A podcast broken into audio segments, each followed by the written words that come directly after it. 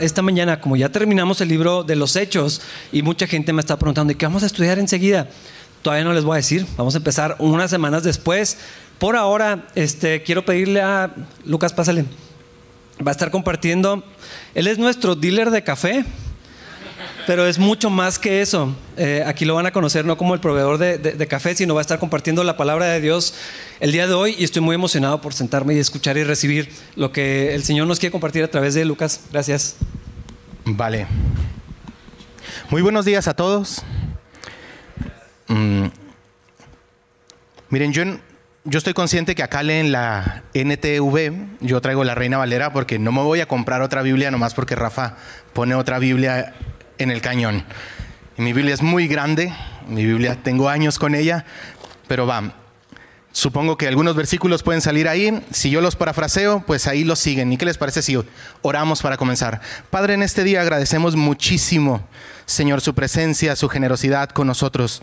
Pedimos que nos dé paz a todos.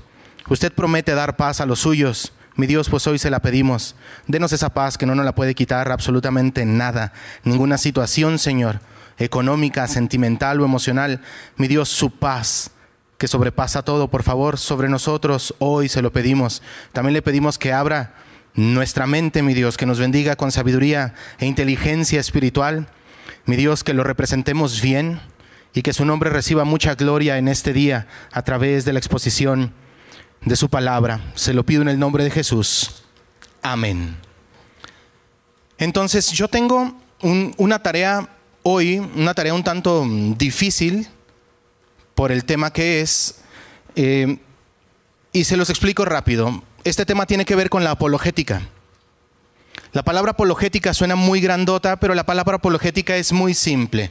Es esta rama de la teología cristiana donde nosotros presentamos evidencia donde nosotros presentamos razones, donde nosotros formulamos argumentos históricos, científicos, donde cualquier otra disciplina que tiene verdad, nosotros la cogemos y la usamos como una espada, como un dardo, como una flecha, con la metáfora que usted puede entender, para nosotros lanzarla al ser humano y el ser humano pueda llegar a una conclusión. Entonces, primeramente, no vinimos de la nada, porque la nada no puede crear algo, eso es una imposibilidad científica y física, que la nada produzca algo. Venimos realmente de un diseño, porque tenemos diseño y la evidencia nos apunta para allá, pero estoy abuelo de pájaro diciéndolo. Con la apologética nosotros respondemos a todo eso. ¿Quién creó a Dios? Si Dios es tan bueno, ¿por qué manda a las personas al infierno? Si Dios es tan poderoso, ¿por qué no termina con la maldad? Si a Dios no se le pasa nada, ¿cómo es posible que existan violaciones y que existan eh, asesinatos y este tipo de cosas? Con la apologética nosotros damos respuesta a todo esto en una plática, en argumentación, en cordial, linda. No nos enojamos porque tenemos razones para creer lo que creemos. Yo vengo de un trasfondo donde llegué a la conclusión de que Dios no existe. A los 16 años, para mí, un ser superior, todopoderoso, todo amoroso, que estuviera en cualquier otro lado no tenía sentido con la evidencia que a mi corta edad yo tenía del mundo. Pero, ¿qué creen? El Señor tuvo misericordia y una madrugada se me presentó en la casa y cambió mi vida por completo y desde entonces busqué la manera de conocerle más y después llevar a otros compañeros o quien fuera a los pies de este ser todopoderoso que sí se relaciona con el ser humano y que actúa en los asuntos del ser humano. La pregunta con la que yo quiero comenzar hoy es, ¿existe la verdad? ¿Existe tal cosa como la verdad, una verdad absoluta, que algo sea verdad? Algo que no dependa de sentimientos, de emociones, que no dependa de personas, ni de ningún tipo de consenso social, ni de nada. Que simplemente sea verdad porque su naturaleza es ser verdad. ¿Existe la verdad? ¿Existe tal cosa como tu verdad y mi verdad? Alguien pudiera decir, bueno, pues esto es verdad para ti, pero esto es verdad para mí. ¿Es, ¿Es, realmente cómo funciona esto? Podemos conocer la verdad. Y ahorita yo no estoy hablando todavía eh, de Jesucristo, si a alguien se le viene San Juan 14, 6. Yo no estoy hablando de eso, yo estoy hablando todavía apenas del concepto, del concepto filosófico de la verdad. Podemos estar seguros de algo en esta vida. Se puede conocer algo con certeza en esta vida. Yo creo que sí, si no nadie estudiaríamos. ¿Para qué iríamos a la escuela? Yo creo que sí. Los coches, cada vez que usted se sube a un coche, usted asume un, un montón de verdades que no conoce, pero que existen y están ahí y lo traen cada domingo a la iglesia. Entonces vamos a ver qué pasa, qué es la verdad. Y le voy a pedir que por favor me tenga paciencia los primeros minutos porque voy a tratar de desarrollar algo que, que para mí es muy importante, el concepto. Y después entraremos a algo que usted va a ser muy simple, el lenguaje mm, totalmente que usamos en la iglesia, el lenguaje general que usamos en la iglesia. Entonces, por favor, téngame paciencia y vamos a ver. Juan 18, 33. Nosotros tenemos en Juan 18, 33 a Jesucristo ante Pilato y tienen una conversación genial.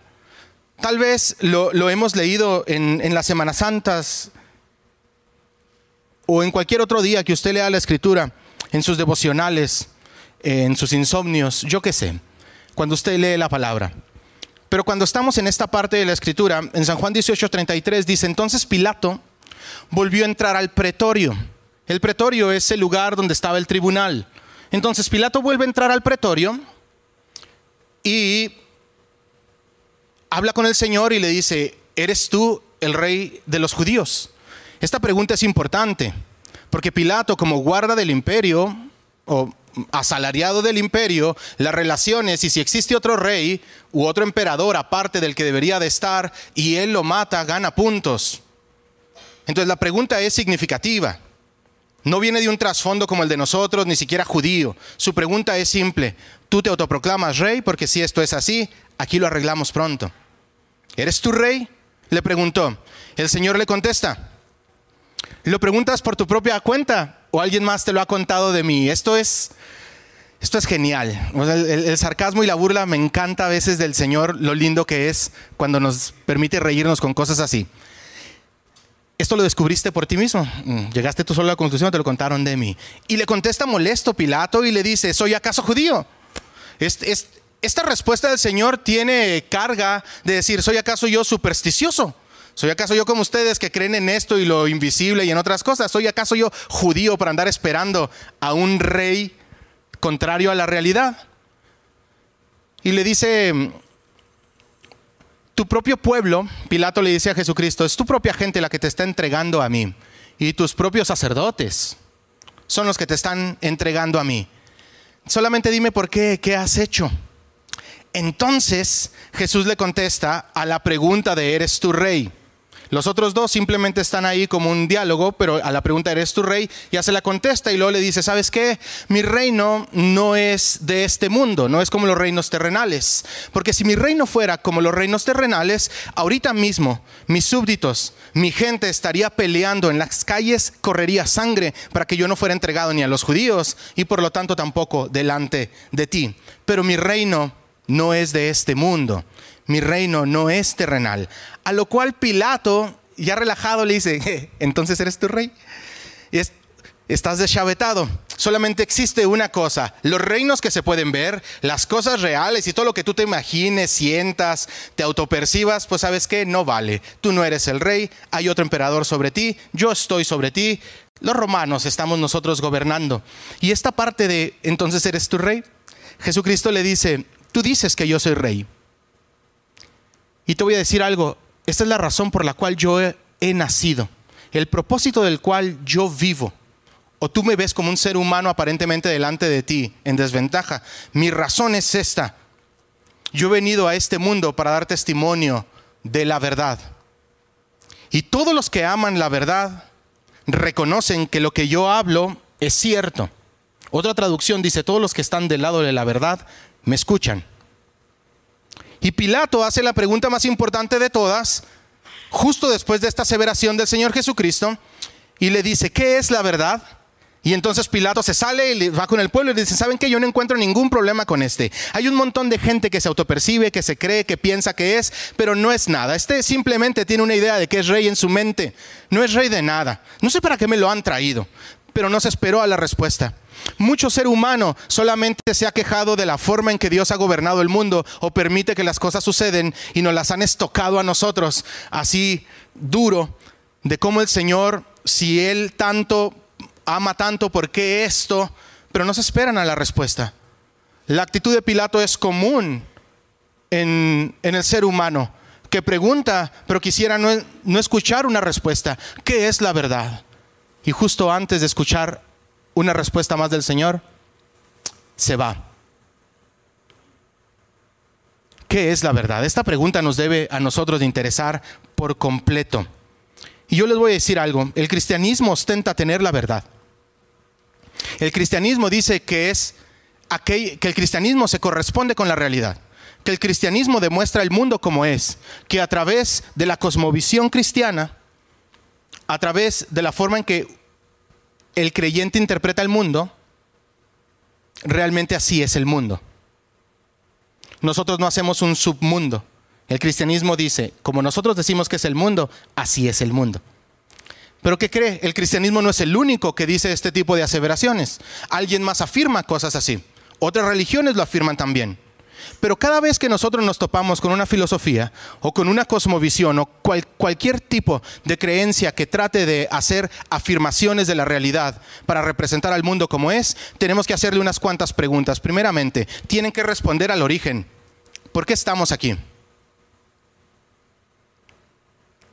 No solamente pueden andar haciendo afirmaciones así nada más. Tienen que responder por qué estamos aquí, cómo llegamos a existir, por qué existen las cosas como existen. No solamente se trata de andar diciendo cosas. ¿De dónde venimos es el origen? Identidad. ¿Quiénes somos? Tiene que ver también con el significado. ¿Qué propósito tiene que estemos aquí? ¿Qué propósito tiene de que existamos realmente? La moralidad o la ética, cómo debemos vivir. Existe tal cosa como lo bueno y lo malo porque hay consecuencias. Toda filosofía, cosmovisión o creencia que trate de interpretar al mundo tiene que responder esto sí o sí. No solamente puede afirmar algo. Y el destino, ¿qué pasa con el ser humano cuando muere? ¿Cómo llegamos aquí? ¿Por qué tenemos que vivir aquí? ¿Por qué aparentemente importa cómo vivimos y nos esforzamos por cumplir ciertas cosas y luego nos hacemos, eh, decaemos en la edad y luego nos morimos? ¿Qué sucede con el ser humano cuando muere? ¿Realmente habrá un ajuste de cuentas después, allá y después, e importará la manera en que vive el ser humano. Todo tipo de creencia tiene que responder a esto. Ahora yo te digo y te propongo que si Dios existe, pues entonces tu vida tiene sentido y tiene propósito real y significativo. Pero si Dios no existe, tu vida no tiene propósito ni tiene significado absolutamente nada. En última instancia morimos y nos vamos al polvo y ahí se acabó todo. Pero dime si se siente así la vida. No se siente así la vida. Los días no se sienten así, hay importancia en lo que hacemos. Nos levantamos todos y nos lavamos los dientes con un propósito. Buscamos las cosas que tienen propósito, las cosas que no tienen propósito, automáticamente las metemos en el casillero de aquello que quita el tiempo.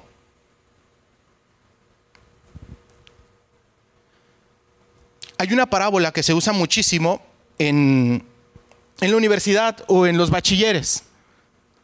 No sé si a usted les tocó, pero a mí sí me tocó un profesor que era un tanto aguerrido con los cristianos y yo me convertí ya grande.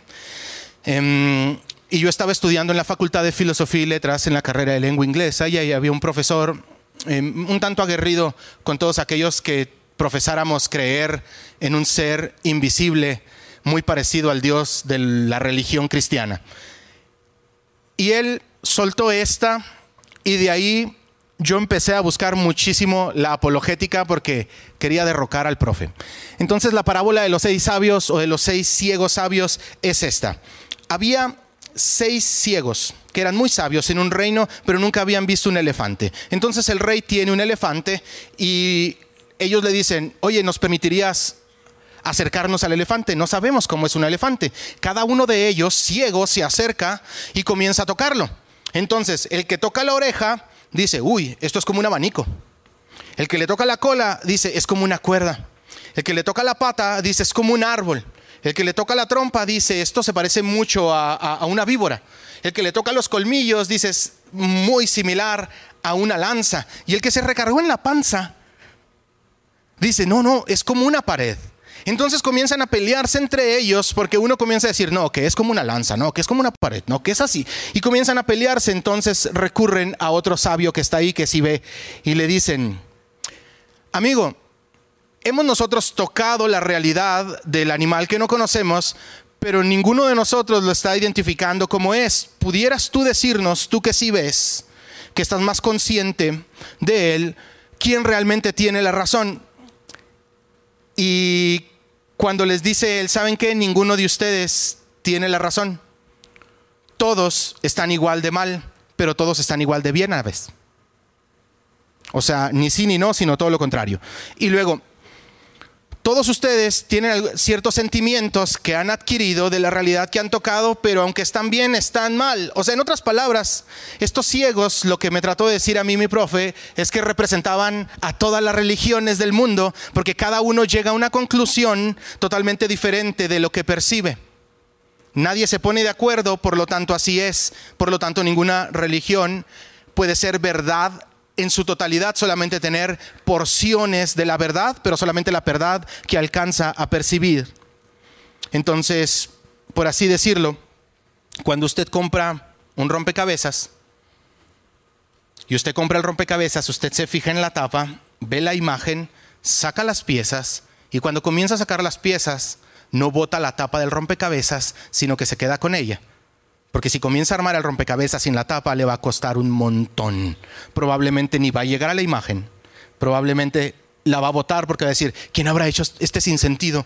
¿A quién se le ocurriría haber cortado un, un montón de cositas así y luego meterla en una caja?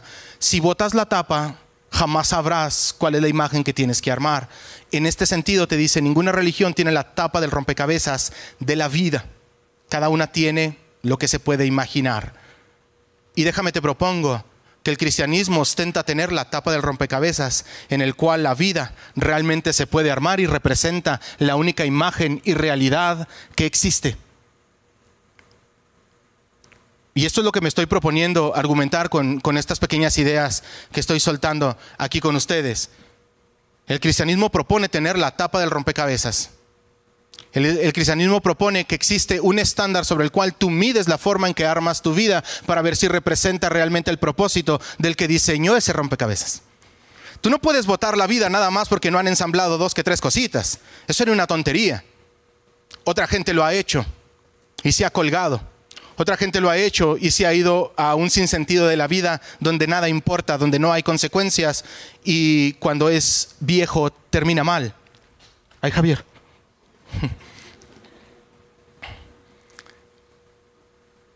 La moraleja sería que las religiones, por lo tanto, solamente ofrecen caminos distintos para llegar a ciertas verdades, que no es la verdad como tal, pero solamente una porción de la verdad y al final se resume a una cuestión de gustos y opiniones. A tal persona le gusta la nieve de chocolate y a tal persona le va a gustar la nieve de vainilla, punto. Pero déjame te digo que esta vida va más allá de las preferencias. Esta vida tiene sentido. Hay cosas que preferiríamos no hacer, pero que las hacemos porque realmente se corresponden con la realidad y si no las cumpliéramos tendríamos consecuencias que no quisiéramos tener. Entonces, ¿quién tendría la tapa del rompecabezas? Alguien pudiera decir, yo, ¿sabes que la ciencia tiene la tapa del rompecabezas? La ciencia de seguro la debe tener porque la ciencia no usa la fe. O sea, la, fe, la ciencia no usa este sentimiento ilusorio de, mm, buenos deseos eh, para los, los gringos de este wishful thinking. Ay, Javier. O sea, la fe no lo usa, la fe usa hechos y evalúa solamente lo que se puede ver y lo que se puede comprobar. La fe, la religión se queda con aquello que tú sientes, con aquello que tú prefieres que fuera así. Y alguien dice, entonces la ciencia debería de tenerlo y vienen a ser ahora los sumos sacerdotes de la verdad, las batas blancas de laboratorio. Pero tampoco la ciencia tiene eso, porque la ciencia tiene que hacer uso de la filosofía para poder hacer afirmaciones. La ciencia por sí mismo no dice nada. Los que dicen cosas son los científicos que evalúan la información. Ahora, alguien pudiera evaluar la misma información y llegar a conclusiones totalmente distintas, pero es ahí donde tenemos que ver realmente qué método está respetando la información que tiene para llegar a las conclusiones que tiene. Cada quien tiene sus presuposiciones que prejuician muchísimo eh, la manera en que vemos las cosas. Los cristianos las tenemos. No crea que no. Todo mundo la tiene. Pero lo que yo quiero decir es que la ciencia realmente, aunque suena muy bien, la ciencia no puede comprobar muchas cosas. No puede. Simplemente tiene que asumir un montón de cosas también. Bueno, como las preferencias no se pueden probar, si yo hiciera una encuesta de, vamos a hacerla ahorita, ¿a quién se le hace que la nieve de chocolate es la más buena de todas? Levante la mano, por favor. ¿Ok? ¿Quién piensa que la nieve de vainilla es la más buena de todas? ¿Y quién piensa que la de pistache? ¿Quién se une conmigo? Somos minoría, siempre, pero de lo bueno poco. Sí. Si se fijan, como eso es de preferencias, tú no puedes saber, no representa una realidad como es. Esa preferencia depende de lo que el sujeto siente, gusta, piensa. Entonces tenemos dos cosas y aquí vamos a entrar. Existe la realidad subjetiva, que depende solamente del sujeto, o sea, cómo el sujeto interpreta las cosas y cómo se siente individualmente, nada más. Y existe la realidad objetiva que no depende de la persona, del sujeto, de lo, sino depende del objeto mismo. Por ejemplo, si yo digo, el agua moja, ¿es eso una verdad absoluta, objetiva o una verdad subjetiva? ¿Wandy cuál? ¿Objetiva? Es objetiva porque el agua moja. El, agua real. El agua real, el agua en polvo, pues no moja, pero no existe el agua en polvo. Pero el, agua real moja. Esa es una verdad que si tú sintieras otra cosa, si tus, em, no sé, esa enfermedad donde no sientes cosas, si te echaran agua y tú dices, no, pues yo no siento que moje, eso no cambia la realidad del objeto del agua. Tú tendrás una sensación que rompe y que no se corresponde con la realidad, pero el agua moja porque moja. Entonces hay cosas que son simplemente porque son y hay otras que se sienten, pero aunque tú sientas algo, no afecta la verdad de esa cosa. Ahora sí, ¿existe la verdad? ¿Podemos conocer la verdad? Yo creo que sí. E independientemente de lo que digan otras personas, sí podemos conocer la verdad y la verdad es algo que es totalmente cierto para todas las personas en todo momento y en todo lugar. Las verdades siempre son absolutas. Cuando alguien dice una verdad relativa, lo que está haciendo es postular una verdad absoluta disfrazada de lenguaje relativo.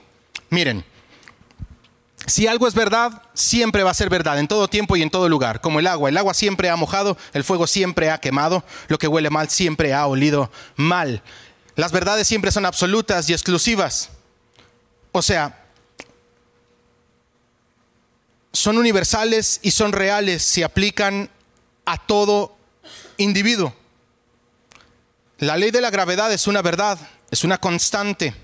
Si tú dejas de creer en ella, tú no comienzas a flotar. Porque esa realidad está allí. Es universal, es absoluta, es real.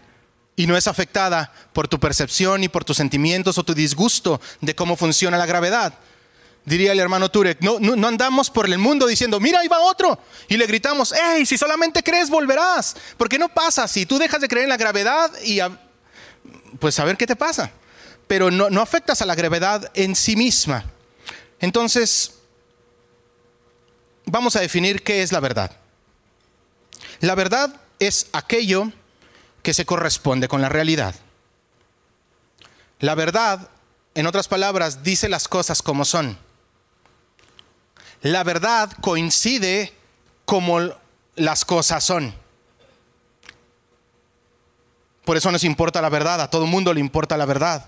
Quien no ha estado en problemas, pues no piensa mucho en eso. Pero los que nos han acusado legalmente de algo, que gracias a Dios tenemos aquí a, don Irán Perezcano, que ayuda muchísimo en situaciones así, a los que nos han acusado de algo, hemos solamente dependido de una cosa, que alguien saque la verdad que el equipo de abogados saque la verdad, que, que la institución donde trabajé muestre todos los videos de todas las cosas y vean, porque es mi palabra contra lo que ellos dicen que es la realidad. Gracias a Dios se demostró todo como era y pues salí adelante, pero fueron seis meses donde la verdad para mí fue el, mi pan de cada día, donde decir, Señor, levanta bandera por mí. Espíritu Santo, por favor, revela la verdad, Señor, sácame adelante.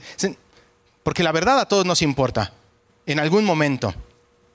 Y hay varias verdades sobre la verdad que acá se las van a poner. Y estas verdades sobre la verdad, pues son estas. La verdad no se puede, digo, no se puede inventar, la verdad se tiene que descubrir. Tú no te inventas las verdades. Tú te inventas otras cosas que no son verdad, pero tú no te puedes inventar la verdad. Tú la verdad la descubres porque eres consciente de cómo son las cosas en realidad, por lo tanto obtienes esa información y dices, ok, si esto es así, entonces es verdad. Entonces la verdad no se inventa, sino se descubre. La verdad existe independientemente de los sentimientos o del conocimiento de alguien. Por ejemplo, Newton cuando descubrió la ley de la gravedad, pues eso fue lo que hizo, la descubrió. Él le puso nombre, pero él no se la inventó. Se pudo haber llamado la ley Astrolopunketus o lo que usted quiera, pero seguiría funcionando de la misma manera.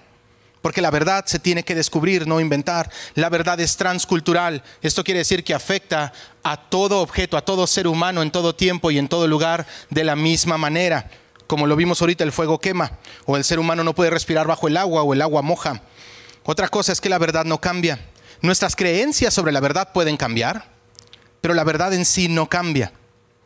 Miren, alguien puede cambiar ciertas cosas de lo que cree como decir, yo no creo que el Estado debería estar recibiendo dinero de nosotros en ninguna forma, en nada. Yo no voy a estar pagando esto. Yo no creo que los coches necesiten gasolina. Vámonos más recio. Yo no creo que un coche necesite gasolina. Está recara. Yo creo que funcionan con suco. Entonces, usted se avienta un suco de Jamaica y se lo avienta al coche. ¿El coche va a funcionar? No va a funcionar. Porque esa, esa verdad no va a ser cambiada por sus disgustos, percepciones o nada, y es transcultural. Todos los coches en todo lugar funcionan con gasolina, excepto pues, los que están diseñados para no funcionar con gasolina. Ahora, los sentimientos personales no pueden cambiar la verdad. Alguien puede sentirse un lobo ahorita mismo, pero no es un lobo, genéticamente no eres un lobo. Alguien puede decir, puede tener 65 años y sentirse como un chavalón y ponerse playeras pegadas y querer andar haciendo el Mickey ahí al frío cuando están acá menos cuatro. Pero ¿qué cree? Tiene, tiene 65 años, se va a enfermar. No es un chavalón. Su autopercepción, lo que usted quiera pensar, no cambia la realidad de las cosas. Yo pudiera pensar que mido 1,75, hermano. Eso no puede ser verdad. No, eso no va a cambiar la verdad de que no le voy a decir, pero usted puede imaginárselo. Es, duele estas verdades, son harsh. Bueno, en otras palabras, todas las verdades son absolutas. Todas, no existe una verdad que no sea absoluta. Cuando alguien dice, esta verdad es relativa, lo, vamos a ver ahorita, pero cuando alguien dice una verdad relativa la está disfrazando para decir un absoluto. Fíjese las objeciones a la verdad. Hay unas objeciones que generalmente la gente hace, y esto yo lo he visto en algunos lugares cuando voy a a dar pláticas o a compartir. Uno, sería, no existe la verdad. esa aseveración se autodestruye en sí misma. Porque me está diciendo que en verdad no existe la verdad. Otros dicen, no podemos conocer la verdad. Toda verdad es relativa. Es verdad para ti, pero no para mí. Esto es muy común. Nadie tiene la verdad no juzgues a los demás o no juzgues. ¿Sabes por qué estas cosas suenan mal y están mal? Porque existe algo que se llama la ley de la no contradicción. La ley de la no contradicción en filosofía es muy simple. Una idea, un argumento, una propuesta no puede ser verdad y mentira en el mismo sentido. Punto. Una idea, un argumento, una proposición no puede ser igual verdad y mentira en el mismo sentido al mismo tiempo. O es verdad o es mentira. Por ejemplo, los que estamos casados lo entendemos mucho. Si alguien me dice, ¿cuál es tu esposa? Yo tengo que decir, esa es mi esposa, porque si me equivoco de esposa, alguien no va a estar de acuerdo con esa percepción y vamos a tener un problema. Y no nos vamos a poner a debatir filosóficamente de conceptos. Va a ser algo grueso, porque la ley de la no contradicción me dice que una cosa no puede ser verdad y mentira en el mismo sentido al mismo tiempo. Y esto lo vemos en todos lados. Cada vez que usted cruza la calle es el camión o usted. ¿Sí o no? No pueden ocupar el mismo lugar al mismo tiempo en el mismo sentido. Es el camión o usted. La ley de la no contradicción nos rige, la ley de la no contradicción la usamos todos, todo el tiempo. Es más, en la Biblia la tenemos en Isaías 5:20. Y se lo voy a decir en, en la versión Reina Valera porque me sirve para lo que quiero decir. El profeta Isaías en la RB 60 dice, hay de lo que a lo malo dicen bueno y a lo bueno malo, que los que hacen de la luz tinieblas y a las tinieblas la hacen luz. Hay de los que a lo amargo le llaman dulce y a lo dulce le llaman amargo. El mismo Señor te dice, esto no puede ser así. Y después tenemos el Nuevo Testamento que te dice, de una misma fuente no pueden salir dos tipos de aguas. La ley de la no contradicción está allí implícita, la tenemos. No puede ser amargo y dulce a la vez. Tendrías que mezclar cosas porque no existe tal cosa como tal. Ni la luz tinieblas, no existe la luz oscura. Ni las tinieblas tenues. Eh, es una contradicción de términos. Sería como decir un círculo cuadrado. Como decir un soltero casado. O como decir mi hermano biológico es hijo único. O como decir mis padres biológicos este, no le sobrevivieron ningún, ningún hijo. O como decir todo lo que diga es mentira. O todas las generalizaciones son malas. Esa la van a entender algunos mañana. La de las generalizaciones. Pero piénselo, que usted pueda formular algo para decirlo no representa una realidad. Es decir, el círculo cuadrado, eh, que tú lo puedas decir, está violando las figuras geométricas, o es círculo o es cuadrado. Que tú lo puedas pronunciar no cambia las realidades. Por eso la ley de la no contradicción la nosotros, nosotros la usamos y la tenemos y está en la escritura y el Señor la marca una vez más. El que no está conmigo o por mí o a mi favor, no junta, desparrama, porque tú no puedes juntar desparramando. Es imposible, la ley de la no contradicción la tenemos ahí. Entonces sabemos que existen tales cosas como la verdad porque tenemos la ley de la no contradicción. Ahora yo les voy a enseñar algo que me sirvió muchísimo, que es la táctica del correcaminos. Quienes han leído el libro de tácticas de Greg Kochul, tal vez les suene muy parecida. La táctica del correcaminos es simple. Generalmente los cristianos lo que hacemos es que cuando alguien nos ataca o dice algo que nosotros consideramos que no es verdad, rápido los contraargumentamos y nos dejamos ir con todo el 1, 2, 3, fum, fum, fum, izquierda y vámonos. O sea, es, es, rápido, pero ¿sabe que hay una manera más simple de hacer amigos? De extender las pláticas, respetar a la otra persona y darle el valor que Dios le da como imagen de Él. Y nosotros estar del lado de Dios donde no esparramamos, sino juntamos dándole el valor a la persona que el Señor le da. Y esto es muy simple. Hay que hacer algunas preguntas. Cuando alguien nos ataca, por ejemplo, que alguien le dice, los pastores solamente quieren el diezmo. Rafa o ninguno de, nosotros como pastores nos pondríamos a hablarles de malaquías y explicarles todo ese tipo de cosas. ¿Sabe por qué? Porque quien hace el ataque tiene la responsabilidad de tener toda la evidencia para respaldar su ataque. Yo no tengo que defenderme de nada. Alguien tiene que tener la evidencia cuando lo ataca. Y el cristiano generalmente se defiende dando evidencia cuando es la persona que ataca la que debería tener la evidencia del por qué lo está diciendo. Yo preguntaría, si alguien dijera, los pastores solamente quieren el dinero, yo le preguntaría, ¿y cómo llegaste a esa conclusión? Sabe, yo no estoy proponiendo nada, no estoy respondiendo nada, no estoy peleándome con nadie. Lo que estoy haciendo es que la persona dé las evidencias del por qué él piensa eso. Generalmente se va a resumir a que vio a alguien en, en internet eh, mal representando la figura del pastor pero no a todos los pastores en todo tiempo y en todo lugar. No fue a hacer una encuesta a todas las iglesias y les preguntó, hey, pastor, ¿tú todo lo que quieres es el dinero o si te importa predicar? No, pues la feria, va Ah, pues este pastor. no, no hizo esa encuesta, no existe tal cosa. Entonces yo preguntaría, ¿cómo llegaste a esa conclusión? O, o yo le diría, ¿a qué te refieres con diezmo? Tal vez no entiende diezmo y nomás lo está soltando, y no sabe a lo que está refiriendo. Cuando alguien me dice, todos los cristianos son hipócritas, yo nunca me defiendo. Siempre le digo, ¿qué, ¿qué entiendes? Y mi esposa siempre me ha escuchado con esto. ¿A qué te refieres con hipócrita? Tal vez no sabe lo que es un hipócrita.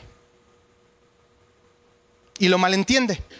Tal vez piensa que hipócrita es no poder vivir a la altura de algo. Eso no es ser hipócrita. Hipócrita es pretender que tú vives a la altura de algo cuando tú no, cuando tú no puedes vivir a la altura de algo. Eso es ser hipócrita.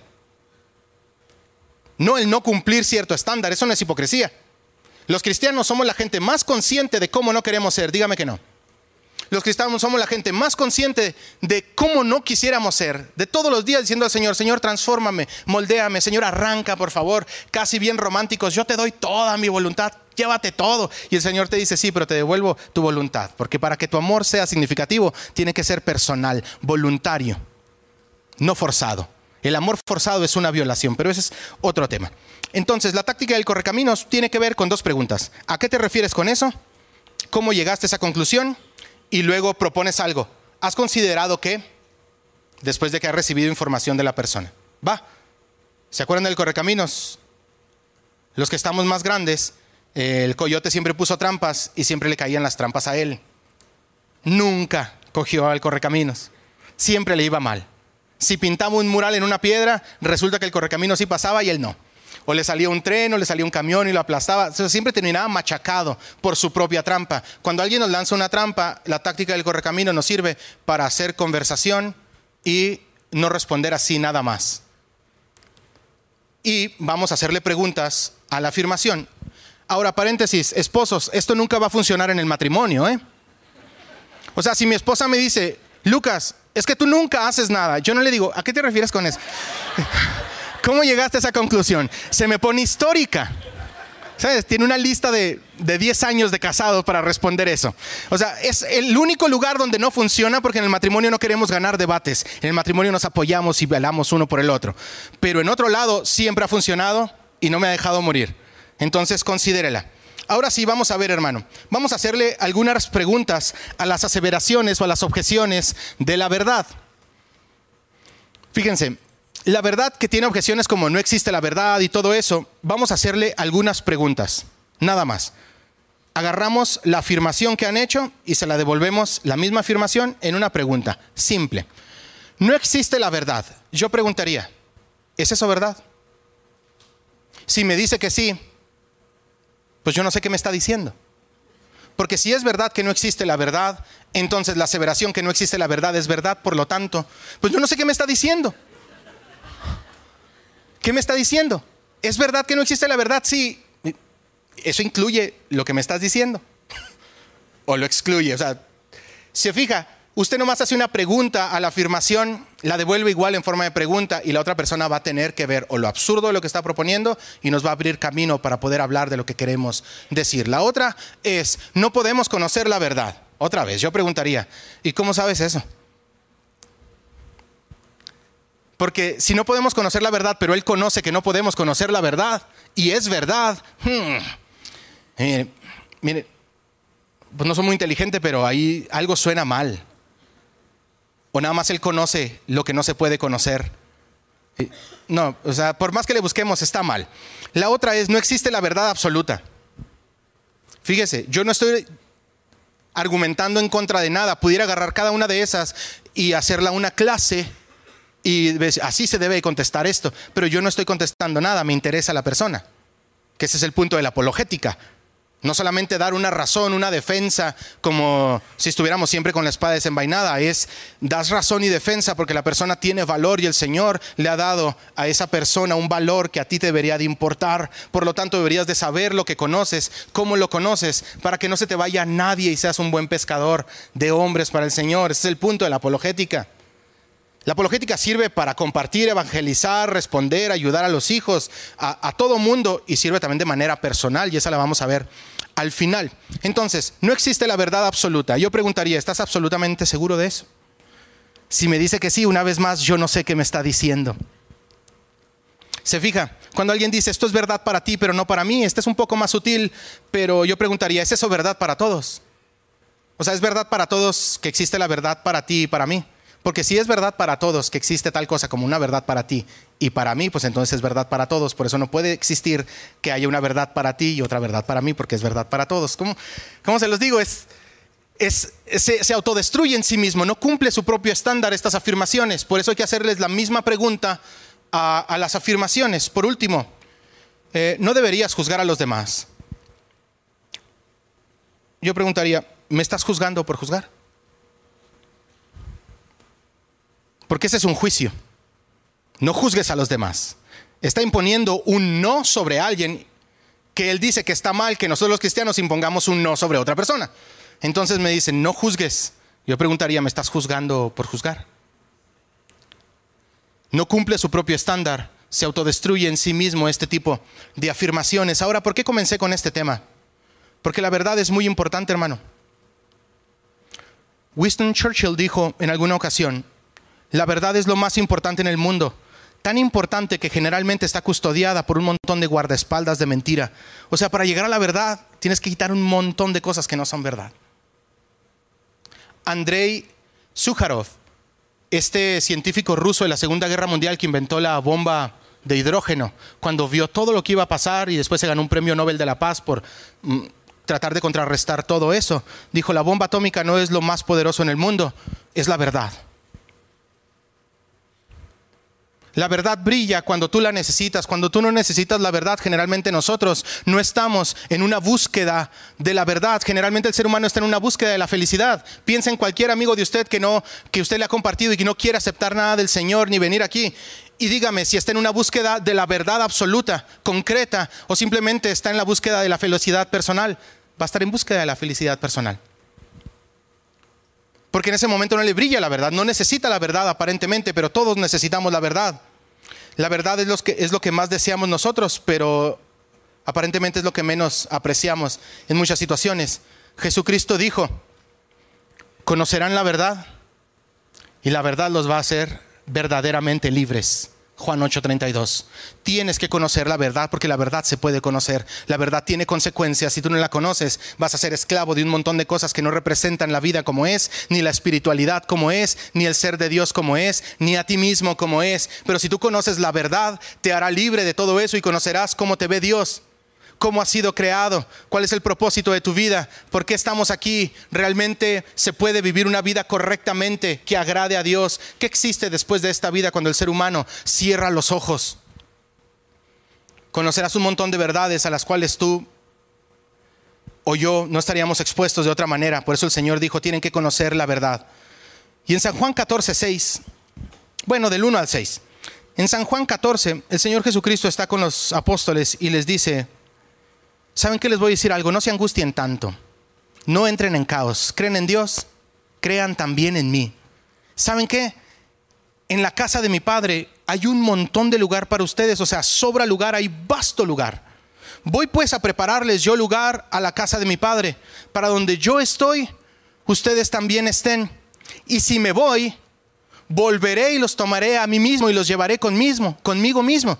Si estas cosas no fueran así, vean la sinceridad y lo lindo de nuestro Señor Jesucristo. Si esto no fuera así, yo se los hubiera dicho.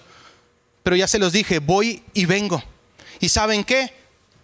Ustedes ya saben el camino. Y pues nunca faltamos nosotros los que leemos y pensamos que no dice lo que quiere decir la Biblia, ¿verdad? Y le pregunta, em, uno de los discípulos le pregunta, no Señor, no conocemos el camino. En el versículo 5 le dice, eso se lo dijo Tomás, y luego le dice, no tenemos ni idea de a dónde vas. ¿Cómo vamos a conocer el camino? Jesús le contestó, yo soy el camino, la verdad y la vida, y nadie viene al Padre si no es a través de mí. Yo soy el camino, yo soy la verdad, yo soy la vida. ¿Quieres saber realmente cómo es la realidad absoluta de todo? Acércate a mí, yo te puedo mostrar cómo puedes crecer y irla conociendo. Yo soy la verdad, no hay carencia en mí de nada. No hay oscuridad en mí de nada. Y yo soy la vida. Y el Señor Jesucristo en su oración sacerdotal en Juan 17 dijo, Señor, esta es la vida eterna, que te conozcan a ti, el único Dios verdadero, y a mí Jesucristo tu Hijo, a quien tú has enviado. La vida eterna se puede conocer. Lo que pasa después de la vida de aquí y ahora, en el allá y después, se puede conocer. Y Pedro dice en 1 de Pedro 3:15, estén siempre preparados para presentar defensa en otras palabras, razones de la esperanza que hay en ustedes cuando alguien se los demande. Pero háganlo siempre, por favor, dice, con humildad y respeto. La apologética no sirve para esto. Le das valor a la gente, tienes humildad porque no te crees que sabes mucho, tienes respeto por aquello que Dios le ha dado dignidad, lo respetas, y tú das respuesta a ellos. Pablo en Colosenses 4:6 dice que, sus pláticas siempre sean así como sazonadas con sal, como bien ricas, como que haya entre ustedes una buena plática agradable, sean cordiales, para que sepan responderle a cada quien. Es el valor que el Señor le da a la apologética, es el valor que, que nosotros deberíamos de darle a las personas y a la forma en que compartimos el mensaje. ¿Y sabe qué? La apologética, en este dos minutos que me quedan, la apologética sirve personalmente le voy a decir por qué. Porque en esta vida en la que usted y yo andamos suceden muchas cosas de las cuales nadie está preparado. Y la vida nos golpea dura y es congruente con la realidad que dijo Jesucristo. Hey, en el mundo se les va a afligir. Van a venir aflicciones, pero tranquilos. Sigan confiando en mí. Porque no están solos. Hay victoria a través de mí. Saben, hace cinco años yo, yo perdí a dos de mis sobrinas de cinco y siete años en un incendio. El que quemó la casa las encerró en un cuarto y la casa se prendió y ellas murieron abrazadas, quemadas. Me costó un montón, como he hecho meses, poder hacer todo el conocimiento que tengo de Dios, de apologética, de griego y todo lo que usted quiera, como un embudo, metérmelo en mi situación particular, personal, de decir, ¿cómo entras tú, Señor, en este dolor? ¿Cómo entra la armonía de las cosas que yo no quiero que sucedan, que están sucediendo? La apologética me llevó a algo. El Señor dijo, búscame y vives. A todo hombre que me pone atención a las palabras que yo digo, lo voy a comparar como un hombre que sabe construir su vida sobre aquello que jamás se va a derrumbar. Van a venir las tormentas, pero no van a poderte derrumbar. Sabes, creyente, las tormentas han venido un montón, pero he estado parado sobre la roca del Señor, ha sido muy generoso y el Señor puede ser muy generoso contigo y con todo aquel que se acerca a Él. Aprende de Él, aprende apologética, dale el valor a las personas y gana a las personas que el Señor quiere que vengan a su casa a morar con Él. Se me acaba el tiempo, ¿qué te parece si oramos? Padre, de este lugar nos vamos. De este lugar, Señor, nosotros nos despedimos y agradecemos muchísimo que exista. Que existan lugares donde su nombre, Señor, puede ser dicho un montón de veces a través de un micrófono, a través del sonido, sin problema.